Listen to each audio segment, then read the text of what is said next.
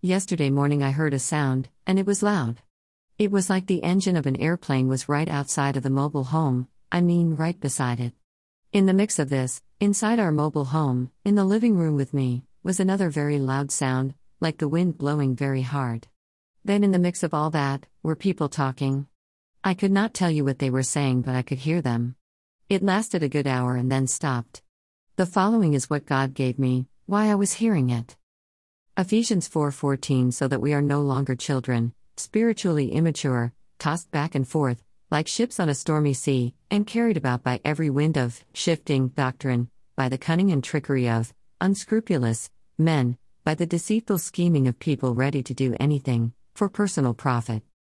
There is a lot of that happening now and has been going on for a very long time. God allowed me to hear this to show that it is going to intensify. The people that I was hearing, talking, mixed in with the loud sound of the wind and engine, are those it speaks about in the verse. People who are going in many directions, seeking God in many places, being carried about in every direction. Psalm 14:2 The Lord looks down from heaven on the children of man, to see if there are any who understand, who seek after God. John 4:23 A time is coming and is already here when the true worshippers will worship the Father in spirit, from the heart, the inner self, and in truth, for the Father seeks such people to be his worshippers. Song included Speak to Me by Kari Jobe.